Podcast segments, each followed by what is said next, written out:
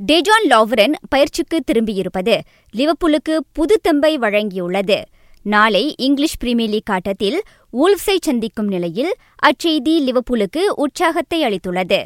கடந்த மாதம் ஆட்டம் ஒன்றின் போது காயமுற்ற லாவரன் த ரீட்ஸின் கடந்த பத்து ஆட்டங்களில் பங்கேற்கவில்லை.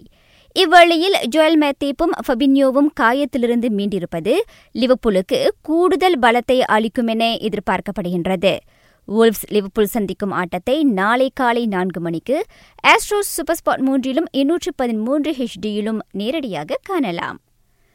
இன்று அதிகாலை இங்கிலீஷ் பிரீமியர் லீக் ஆட்டத்தில் மேன் யுனைடெட் தனது சொந்த அரங்கில் பெர்ன்லியிடம் இரண்டுக்கு சுழியமென தோல்வி கண்டது. பெருத்த அவமானம் என அதன் முன்னாள் வீரர் ரியோ ஃபெர்டினன் குறிப்பிட்டுள்ளார். யுனைடெட் இப்போதே விழித்துக்கொண்டு ஆட்டத்தரத்தை சரிப்படுத்த வேண்டும். அதற்கு நிர்வாகம் உரிய நடவடிக்கை எடுக்க வேண்டுமென அவர் வலியுறுத்தினார். அது யுனைடெட்டின் இரண்டாவது தொடர் தோல்வியாகும். அதே சமயம் ஐம்பத்தி எட்டு ஆண்டுகளுக்கு பிறகு ஓல்ட்ராஃபர்டில் முதல் வெற்றியை பெர்ன்லி பதிவு செய்ததும் குறிப்பிடத்தக்கது. நாட்டின் கலப்பு இரட்டையர் பிரிவைச் சேர்ந்த தன்கியன்மைங் லைபேஜிங் தாய்லாந்து மாஸ்டர்ஸ் பூப்பந்து போட்டியின் காலிறுதிக்கு முன்னேறியுள்ளனர். இரண்டாம் சுற்றில் அவ்விருவரும் இந்தோனேசிய ஜோடியை நேரடி செட்களில் தோற்கடித்தனர். ஆடவர் இரட்டையர் பிரிவில் களமிறங்கிய நூர் இசூரின் கோசி ஃபே இரண்டாம் சுற்றில் தோல்வி கண்டனர்.